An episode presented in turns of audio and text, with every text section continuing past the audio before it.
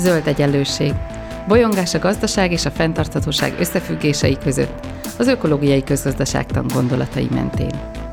Beszélgetés mindazokkal és mindazoknak, akik mernek kérdőjeleket tenni a megkérdőjelezhetetlen mellé is.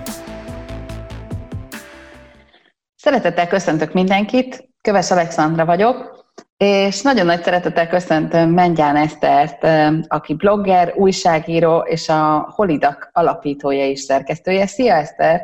Szia Szandra, köszönöm a meghívást, és nagyon köszöntök én is mindenkit. A hónapunk témája a fenntartható fogyasztás, és ennek az adásnak azt a témát adtam, hogy milyen ruha teszi az embert, és a fenntartható divatról fogunk egy kicsit beszélgetni. És a bevezetőnk ehhez a témához arról szólt, hogy, hogy mi a különbség a szubjektív jólét és az anyagi jólét között, ezeknek az összefüggéseit boncolgattuk, és, és talán fura, hogy rögtön a divat területére térünk át, de én azt gondolom, hogy, hogy ez az a terület, ami a, a fenntartható fogyasztásnak a, így az állatorvosi lova. És és ebben te nagyon otthon vagy, mert hogy, hogy a, a saját ö, ö, blogod, amit létrehoztál, a Holidak, az, az ugye fenntartható divatról ö, mesél. Mondasz nekünk néhány szót arról, hogy, ö, hogy, hogy mivel foglalkozik a Holidak, és hogy te egyáltalán hogy jutottál oda, hogy ezzel a témával ö, foglalkoznál? Mm, persze. Hát a Holidak az egy tehát tényleg egy blog, blognak indult, fenntartható divattal, tudatos vásárlással, vagy tudatos nem vásárlással, és ez csak ugye a ruhák, ruhákra nagyon arra specializálódott. Öko-tudatos divatról, ilyeneket írtam a, a leírásban. A saját tapasztalataimról, azzal kapcsolatban, hogy hogyan változik az embernek az öltözködése, vagy akár a stílusa amikor elkezd arról olvasni, hogy mennyire környezetterhelő a, a divatiparnak a működése, amiről egyébként én nagyon sokáig nem, nem nagyon tudtam, vagy nem figyeltem rá, pedig, pedig nagyon sok cikket írtam. Divatról, öltözködésről, interjúztam magyar tervezőkkel, jártam divatbemutatókra, szóval, szóval eléggé benne voltam e, ebben. Több mint tíz évig dolgoztam az online médiában, és az tényleg nagyon sok cikket jelent. És amikor egy, egy ilyen kisebb női magazinnál voltam főszerkesztő. Akkor találkoztam a témával, ez 2016 eleje volt, és hát Instagramon azért eléggé aktívan jelen voltam, és Vivian Westwood egyik, egyik posztja volt az, amire nagyon felfigyeltem, és aztán utána elkezdtem utána, utána olvasni annak, hogy mi az, hogy fenntartató divat, meg miről, miről beszél ő egyáltalán, és 2016 elején, április körül láttam a, a The True című dokumentumfilmet, ami a, hát ami után az napokig ültem, hogy akkor most nekem innentől kezdve hogyan kellene írnom, vagy kommunikálnom a divatról, a vásárlásról, az öltözködésről, mert annyira, annyira sokkoló volt számomra, amit a filmben láttam, elég komplex képet fest arról, hogy hogy mi a baj a divatiparral onnantól kezdve, hogy hogyan nem tudom, termeljük meg a, a, a gyapotot, amiből aztán a pamut lesz, és aztán utána mennyit vásárolunk, és aztán mi történik azokkal a ruhákkal, amikre már nincsen szükségünk, vagy szeretnénk tovább, vagy megszabadulni tőlük. Szóval hát így nem is tudtam, hogy így akkor hirtelen, hogy mekkora ez a falat, vagy hogy így milyen, milyen, milyen nagy témával állok szemben. És akkor elkezdtem erről írni, még akkor a magazinnak, csak aztán annyi mindent olvastam, hogy úgy éreztem, hogy nagyon kéne egy plusz felület, amin erről tudok mesélni teljesen szabadon és mindentől függetlenül. És így született meg a, meg a blog, és nagyjából abban a, hát abban a hónapban indítottam el az egy évig nem vásárolok ruhát kihívásomat, amiről egyébként tök sokan ismernek, mert az egy ilyen, hát egy elég nyílt vállalás is volt, meg hát azért én tudom, hogy kommunikációs szakemberként, hogy azért, azért sokan felfigyelnek arra, hogyha, hogyha valaki arról mesél, hogy egy évig egyáltalán nem vásárol ruhát, táskát, cipőt, kiegészítőt, pedig amúgy megtehetné. Uh-huh. És szerintem el is jutottunk oda, hogy, hogy, hogy miért is um, állatorvosi ló a, a fenntartató fogyasztásnál a, a, a divat. Mert hogy, hogy nagyon izgalmas, ahogy, ahogy tulajdonképpen a divatban megjelenik ugye az alapvető szükségletnek a, a fogalma. Tehát, hogy, hogy az, az, az kell, hogy, hogy melegbe legyünk, az kell, hogy, hogy legyen rajtunk valamilyen ruha. Ugyanakkor benne van a, az emberi önkifejezés igénye, tehát, hogy valahogy beleépül a személyiségünkbe, az, hogy hogyan nézünk ki, um, Nyilván annak a képnek, amit rólunk alkotnak, a, a, a legelső része az, hogy, hogy, hogy, hogy mit hordunk, vagy, vagy, vagy uh, hogyan nézünk ki, de hogy, hogy nagyon-nagyon kötődik egy csomó más fontos szükséglethez is. Tehát, hogy a, a, a szeretet, tehát, hogy szerete az a párom, aki engem ezekben szépnek lát, a részvétel, hogy a közösségben milyen kép alakul ki rólam, ugyanakkor egy csomó minden az alkotáshoz is, az én azonossághoz is kötődik, de még néha ugye a, a szabadságnak is bizonyos értelemben a, a, a része, hiszen, hiszen utáljuk, amikor mondjuk megmondják nekünk, hogy mit vegyünk fel egy, egy, egy, egy, egy munkahelyen. Tehát, hogy a választás szabadsága is. És és ráadásul ebben, ahogy mondtad, ugye egy nagyon szennyező, környezetszennyező um, iparágról van szó, de, de ugyanakkor meg, meg ebben keveredik az is, hogy, hogy túlfogyasztunk, hogy, hogy, hogy, hogy nagyon erős a, a luxusfogyasztás része, hogy nagyon erős a társadalmi státuszhoz való kötődés. Tehát, hogy rettentesen nehéz ezeket a dolgokat uh, uh, szétszálazni. És Úgy, nagyon, nagyon nehéz megnézni, hogy, hogy mi az, ami, mi az, ami mondjuk uh, um, itt a szubjektív jól léthez hozzáad. Tehát, hogy um, és, és talán ez az a terület, ahol a, a legtöbben érzik azt, hogy, hogy ha én fenntartható akarok lenni, akkor nekem valamiről le kell mondanom. És így a fenntarthatóság visszalépésnek tűnik. Te mit gondolsz erről?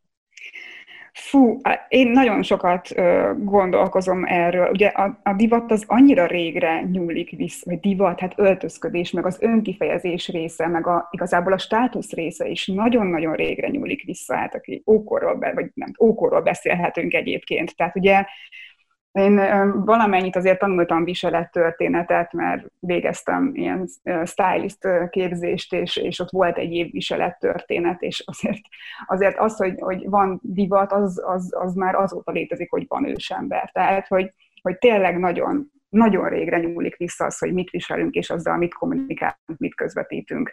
Tehát olyan nehéz azokat, tudod, így, így akkor most így ezt másképp gondolni, mint ahogy évezredek óta gondoljuk. Nyilván az, ami most történik, az, az, az már, amit mondtál is, hogy, hogy abszolút a, a probléma gyöker az a túlfogyasztás, túltermelés, tehát hogy, hogy valójában nincsen szükségem nekem se annyi ruhára, amennyi a szekrényemben van.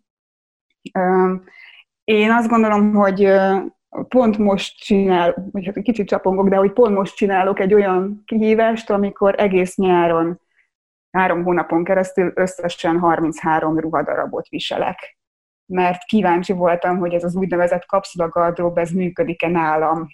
hogy így, nekem azért viszonylag sok ruhám van a mai napig, és hordom őket, és szeretem őket, és nem az van, hogy csak állnak a szekrényben, hanem tényleg rendszeresen előkerülnek, de hogy le lehet-e korlátozni ezt, fáj mentesen, úgyhogy jól is érezzem magam, úgyis, hogy kíváncsi vagyok, hogy a ruhák hogyan fognak viselkedni a harmadik hónap végére, tehát, hogy így mi fog velük történni ilyen intenzív használat során. Ugye a legtöbb azért másodkézből van, vagy magyar tervezői, de hogy a másodkézből, ami van, az, az, az fast fashion. Tehát a minőségük azért megkérdőjelezhető, hogy ők ezt mennyire, mennyire bírják majd, hogy én így rendszeresen mosom őket, meg hordom őket, már azért látok egy, például, az egyik blézeren, hogy a bélés az, hát az így annyira nem, nem bírja ezt a, ezt a strapát, pedig hát azért nem volt rajtam még olyan sokszor. Úgyhogy nem... Mm. Tehát amikor arról beszélünk, hogy, hogy mennyi lehet vajon az elég, akkor, akkor te ezt, ezt próbálod megválaszolni ezekkel a kihívásokkal? Hogy, mert, mert én szerintem, hogyha egy, egy pasinog azt mondják, hogy, hogy hát 33 ruhadarabot kell hordanod egy, egy nyáron keresztül, akkor meg se rebben a szeme. Tehát 33 az olyan, az alapvetően soknak tűnik. Igen, igen, ez egyébként felismerült, és nem csak férfiak, főleg nem, engem nem férfiak olvasnak, hanem 95%-ban nők, és hát van olyan, aki azt mondja, hogy ez sok össze se tudna szedni egyébként 33 ruhadarabot nyára, szóval, hogy, hogy ez valakinek tényleg nem kihívás, de amúgy tényleg inkább a férfiak azok szerintem, akik ezt könnyebben vennék. Én abból indulok ki, hogy kinek milyen az életmódja és ahhoz, ahhoz érdemes szerintem ruhatárat szabni, hogyha már itt számokról beszélgetünk. Tehát, hogy, hogy én nekem ugye tartok tanácsadást, mert foglalkozom szín tanácsadással, stílus tanácsadással, és ott azért nagyon sok tapasztalatot hallok ruhákkal, ruhatárral kapcsolatban. És volt olyan, aki azt mondta, hogy hogy neki van egy kapszula gardróbja a munkahelyére, mert ott bizonyos öltözködési szabályoknak meg kell felelni, vagy hát nem is feltétlen szabályoknak, csak egyfajta kommunikációnak is lennie kell, és ő teljesen más kommunikál amúgy a, a hétköznapi ruhatárával, ami szintén egy kapszula ruhatár, tehát hogy ez már két kapszulát jelent. A kapszula az egyébként ugye ilyen hát ilyen nagyjából ilyen 30 uh, körüli ruhadarab, ez most lehet 25, lehet 40, tehát hogy nincsen, nincsen ilyen konkrétan megszabva, hogy mennyi kevés, jó minőségű és egymással jó passzoló ruhadarabokat jelent. Úgyhogy, úgyhogy ez a szám, ez nagyon Azt mondod, érdekes. hogy a fenntartható divat az igazából erről kellene szóljon? Tehát, hogy arról kellene szóljon, hogy a minőséget a, a mennyiség elé uh, helyezzük? Hát, hogyha abba gondolsz bele, hogy rendszeresen szeretnéd viselni ezeket a ruhadarabokat, és azért, hát azért ezek ki vannak téve annak, hogy nem tudom, tehát hogy mindenféle igénybevételnek, akkor igen, tehát ugye a minőség az nagyon fontos lenne szerintem. Akkor tudsz igazából kötődni is, mert hogy sokan azt mondják, hogy hogyha kötődsz egy ruhához, vagy egy ruhadarabhoz, akkor jobban odafigyelsz rá a, mosására, az ápolására, a tárolására, a használatára, és, és amúgy jobban is bírja azt, hogy rendszeresen hordott, szóval szerintem a minőség az tök fontos lenne.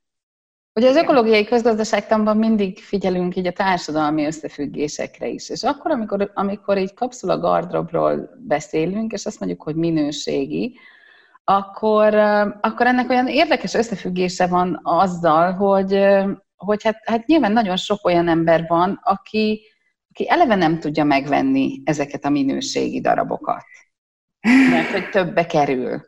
És, és egy kicsit ez, ez, ez, ez azt mutatja nekem, hogy, hogy megint csak eltolódunk a, a, abba az irányba, hogy, hogy a fenntarthatóság az vajon a, vajon a gazdagoknak, vagy a, a jómódúaknak a, a kötelessége, kötelezettsége, vagy hogy hogy lehet ebből kimászni? Hát ez egy nagyon, nagyon jó kérdés. Nekem a ruhatáram 80%-a az használt ruha. Az, hogy használt ruha, az nem egyenlő turi. Tehát, hogy minden egyéb módon is hozzá jutok, vagy, vagy veszek használt ruhát, garázsvásár, lakásvásár, online felületek, tehát, hogy ruhacsere, tényleg ez a cserélgetés, úgyhogy, úgyhogy nagyon sok ilyen ruhám van. És, és hát azért most már, hogy egyre több mindent tudok egyébként az alapanyagokról is, meg, a, meg az elkészít, a ruhák elkészítéséről, meg videókat nézek arról, hogy mi a minőségi ruhadarab például, mert hogy azért nincs benne az ujjamban ez a tapasztalat, vagy hogy mondjam, tehát, hogy, uh-huh. hogy azért én gyerekkoromban nem, nem hordtam igazán minőségi ruhadarabokat koromban pláne nem, szóval, hogy olyan, hogyha újra kéne tanulnom ezt az egészet, vagy meg kéne tanulnom ezt az egészet, és um, szóval, hogy ne, ne, bocsánat, itt kicsit elkavarodtam.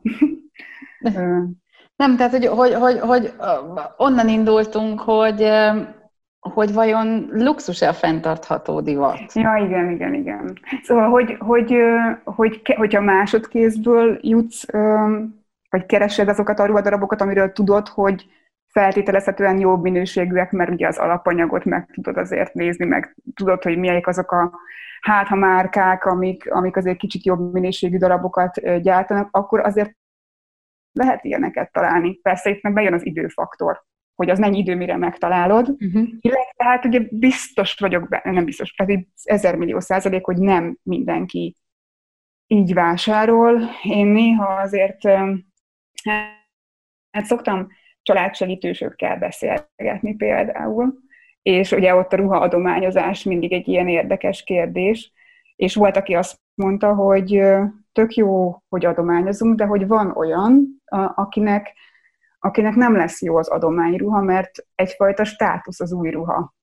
És inkább megveszi, nem tudom, hogy mondhatok-e bármilyen márka nevet, vagy bármit, nem mondjak. A, tehát, hogy inkább megveszi valamilyen nagyon-nagyon-nagyon rossz minőségű fast fashion csak azért, hogy elmondhatja azt, hogy ő, hogy ő új ruhát vett magának. Mert hogy ez egy státusz lesz.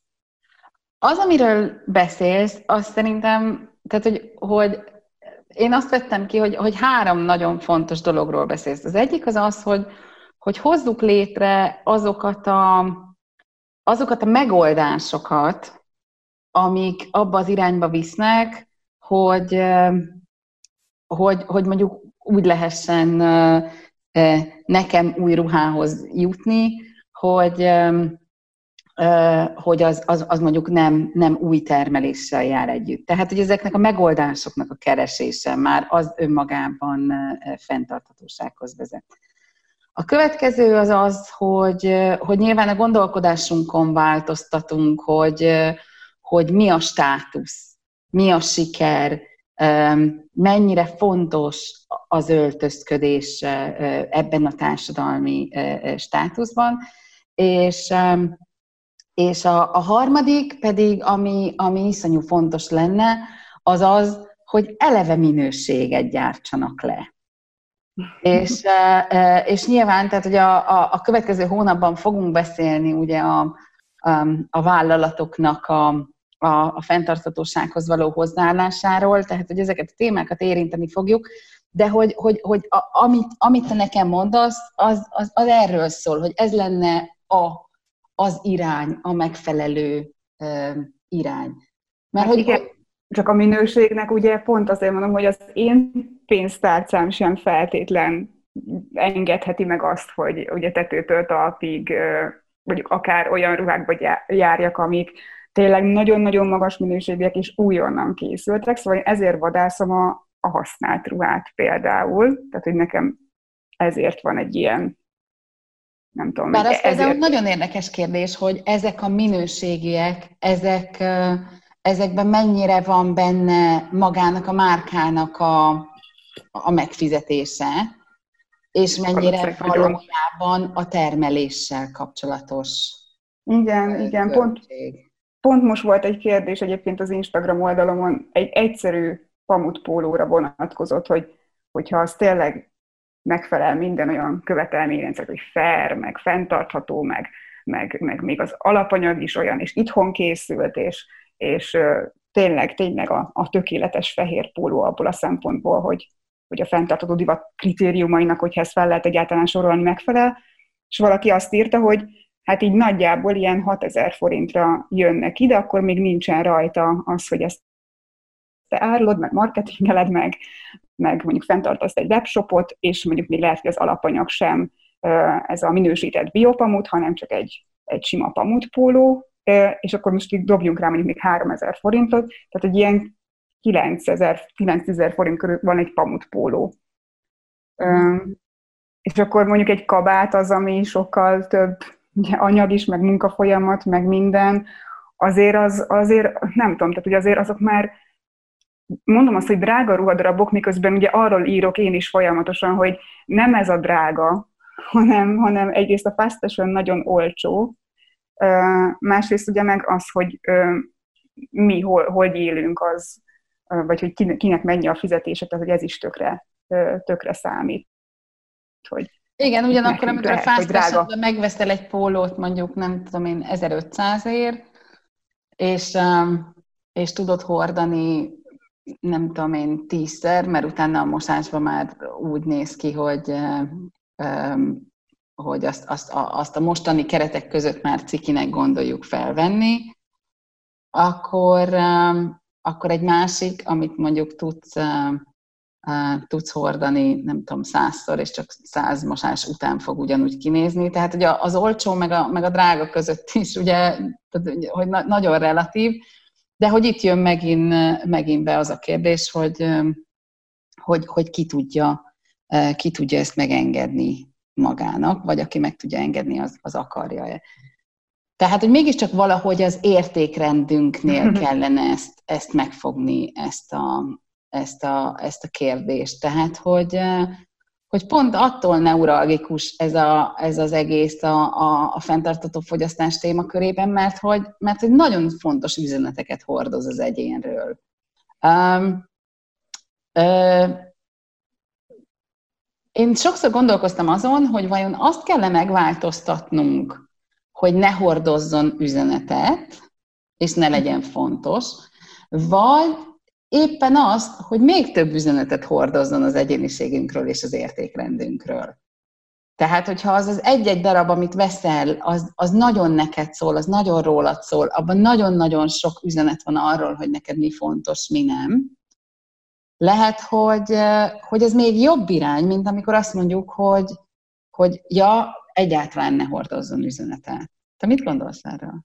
Hát szerintem azért jobb, mert azt szerintem több emberhez eljut, vagy hogy mondjam, tehát hogyha egy az egészet akarod megváltoztatni, tehát hogy a, minél több emberhez szeretnél eljutni, akkor az a jobb irány, hogy hordozzon inkább több üzenetet, és legyen, legyen akkor tényleg személyre szabott, és szóljon rólad az a ruha. Egyébként én ezt a személyre szabott tervezést, ezt abszolút ö, ugye le, támogatnám is, már csak azért is, mert hogy hogy az, ami így konfekció néven van, és akkor arról is lehet rengeteget hallani, hogy tökre nem találja meg senki a, azt a ruhát, ami egyébként, amiben jól érzi magát, mert hogy itt talál, ott talál, itt ilyen, ott olyan, mégiscsak el kéne vinni még varrónőhöz pluszban, hogy tényleg, tényleg a testére szabott legyen, meg jól is érezze benne magát, szóval ez szerintem tök nagyon jó lenne, hogyha errefele indulnánk. Másrészt meg ugye például öm, azzal is mesélhetsz, hogy most megint visszakanyarodok a, a használt ruhára, tehát hogy, hogy ez lehet egyfajta ilyen, hát, státusz. Nem hmm, Tehát megfordítod a státuszt, és azt mondod, hogy a használt ruha a státusz? Hát miért ne? Igen, uh-huh. igen. Mert hogy az már elkészült, és le van gyártva, és itt van, és, és egyébként nagyon sok van belőle, Szóval akkor miért nem hord? Miért De amikor nem felveszed, akkor azt nem tudják, hogy az, az a te használt ruhád, vagy... De azt te tudod. Uh-huh. Tehát, hogy az neked például... Ja, értem, igen, igen, igen. Hát, uh-huh. lehet erről beszélgetni is, hol, mert hogy hol veted azt a ruhát? Uh-huh. Hogy milyen csinos vagy benne. Én is szeretnék egy hasonlót. Tehát, hogy azért erről ez mindig egy kommunikáció. Tehát a ruha az kommunikáció is. Tehát egyrészt ugye kifele kommunikáció, másrészt meg ugye beszélgetsz az adott ruhadarabról, amit viselsz. Ugyanakkor azokban a, a, a körökben, ahol, ahol a fenntarthatóság az úgy, az úgy, hogy mondjam, a, a diskurzusnak a, a közepe, például amikor ökológiai közgazdászokkal találkozom, vagy pláne amikor a nem növekedés mozgalomban aktív barátaimmal találkozom, akkor én mindig úgy érzem, hogy brutálisan túl vagyok költözve, mert hogy, mert hogy, hogy, hogy nekik az a legszembeötlőbb üzenet, amikor a világ felé fordulnak, hogy nem számít a külső. Aki a fenntarthatósággal foglalkozik, annak nem számít a külső. Um, és ez egy olyan, hát ez, ez ne, nagyon nehéz megmondani, hogy hol, hol fekszik a, um, vagy hol van az arany középút, és, és hogy, hogy, hogy kinek van igaza. Mert, mert valóban a fenntarthatósági átmenet az, az egy belső um, értékrendváltozással is együtt jár. Ugyanakkor meg tudunk győzni embereket arról, hogy érdemes másként élni úgy, hogy közben meg, közben meg hát a, a, a, alig tudnak megkülönböztetni mondjuk egy e, tudóst, egy e, nem is tudom, hogy mit mondjak. Tehát, hogy um, e, Tehát ez, ez, ez, ez, ez, ez, ez szerintem egy nagyon, nagyon nehéz kérdés.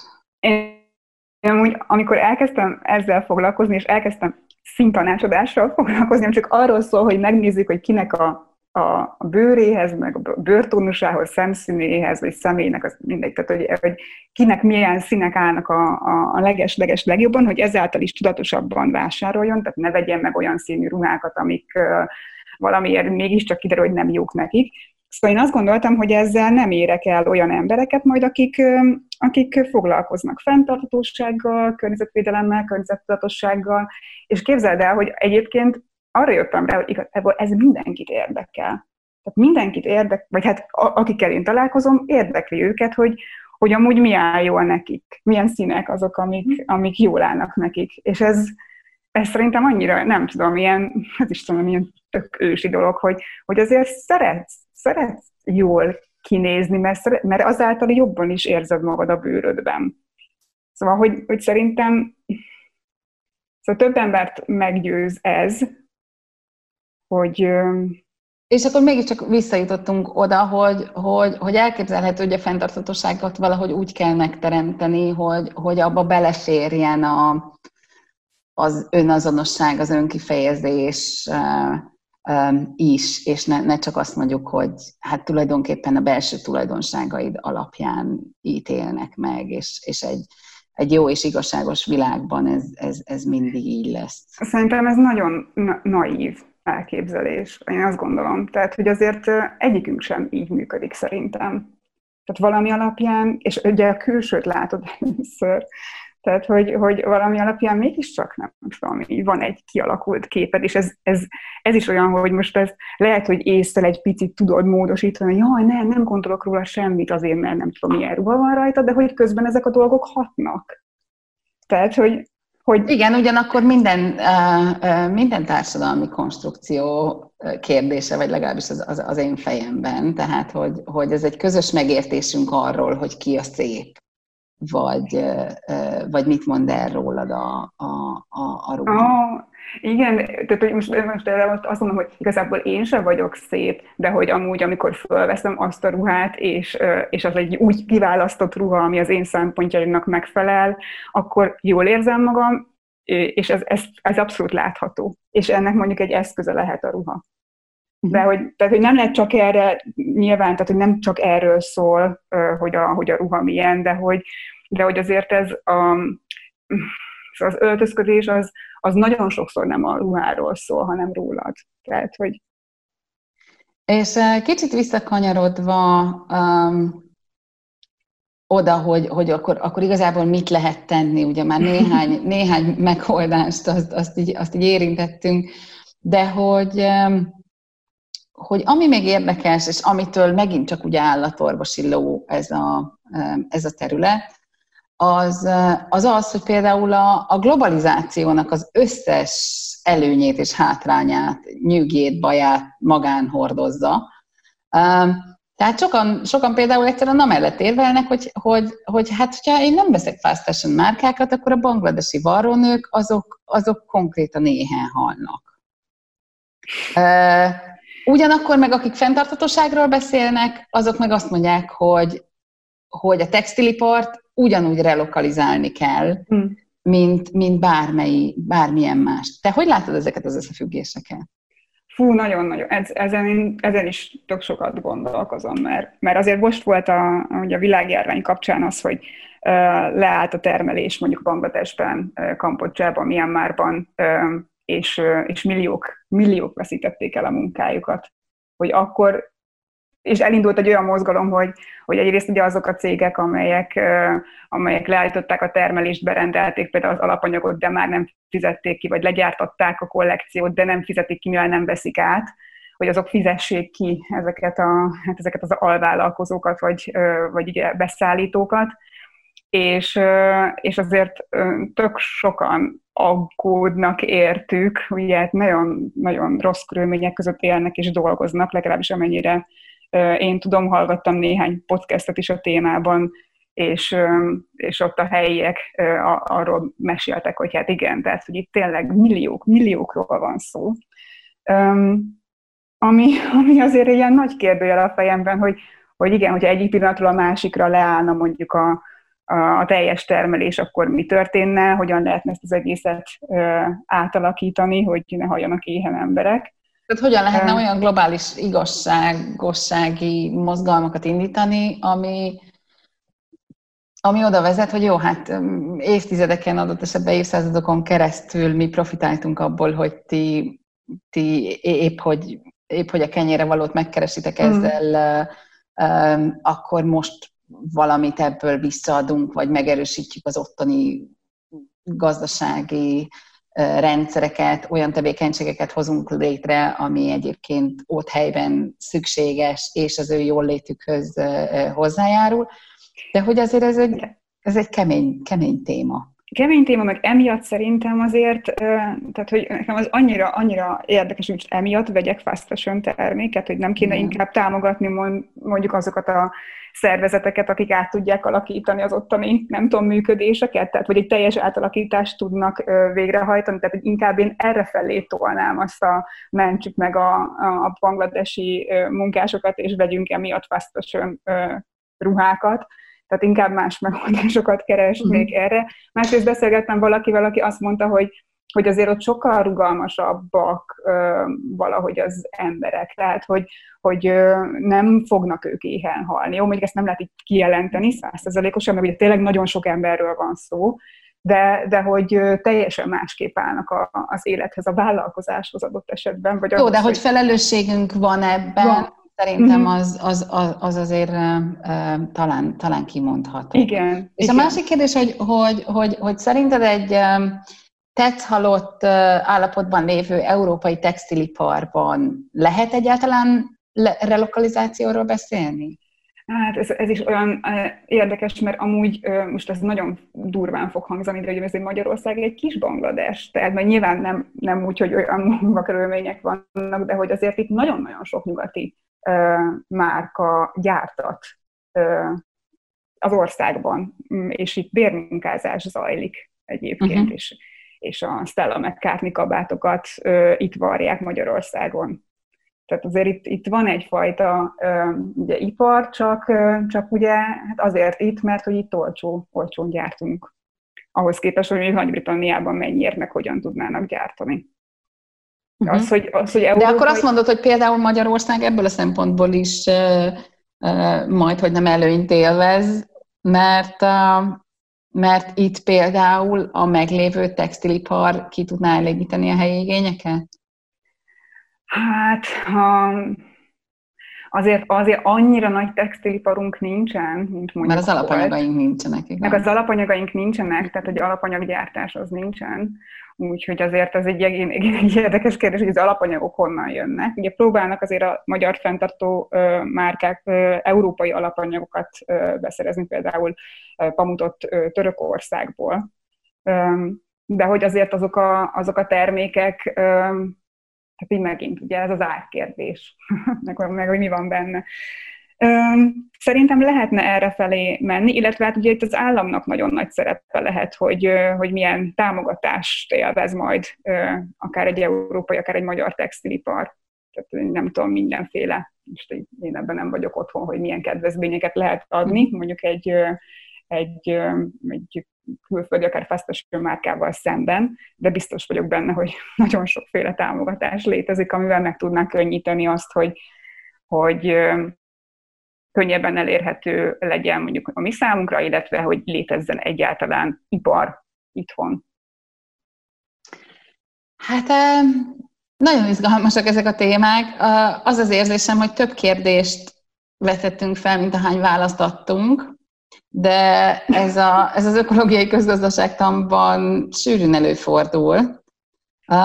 És, és ugye én mindig azt mondom, hogy, hogy az első lépés az, amikor elkezdjük megkérdőjelezni a megkérdőjelezhetetlen. Tehát szerintem erről, erről érdemes még, még, még nagyon sokat beszélni, és, és szuper jó, hogy, hogy te ezt így magadra vetted, és én is, én is megmondom őszintén, hogy, hogy, hogy próbálok, tehát most valamikor azon gondolkoztam, hogy hogy szeretnék egy fürdőruhát, és felmentem a Holidak-nak a honlapjára, hogy, hogy milyen hol érdemes, tehát hogy milyen magyar mm. gyártók vannak, vagy mik a, a fenntartató fürdőruhák, és végignézegettem az összeset, és bevallom őszintén nem találtam egyetlen egy darabot se, amiről így azt sejtem, hogy nekem hát igen. akár távolról is jól állna. De hogy, de hogy azt gondolom, hogy ez az, tehát hogy, hogy, hogy a, a, a te, te munkádnak nagyon-nagyon nagy jelentősége van abban, hogy legalább legyen hol elindulni. Mm. Mert minél többen keresnek rá, ugye annál, annál valószínűbb, hogy a gyártók is elkezdenek e felé fordulni. Úgyhogy én köszönöm neked, hogy, hogy e, e, ebben a, ebben a témában így, így konkrétan ennyire aktív vagy, és hogy, hogy, hogy segíted a, azt a társadalmi párbeszédet kialakítani, ami, ami szerintem az alapja lehet ennek a, ennek a fenntarthatóságnak. Hát igyekszem, köszönöm. Úgyhogy köszönöm, hogy velünk voltál. A következő adás témája a fenntartható étkezés lesz. Azt hiszem, hogy ebben is lesznek majd talán ellentmondások, de, de lehet, hogy nem annyira sok, mint, mint a fenntartható divatban. Úgyhogy hallgassatok bennünket legközelebb is, és Eszternek köszönöm, hogy velünk volt. Én is köszönöm. Sziasztok! Ez volt az Új Egyenlőség zöld podcastjának mai adása. Hallgassátok az Új Egyenlőség piros podcastot is. Nézzétek a stúdióbeszélgetéseket a YouTube csatornákon, és olvassátok a www.újegyenlőség.hu-t. Vitatkozzatok velünk a Facebook oldalunkon. Jövő héten újra találkozunk.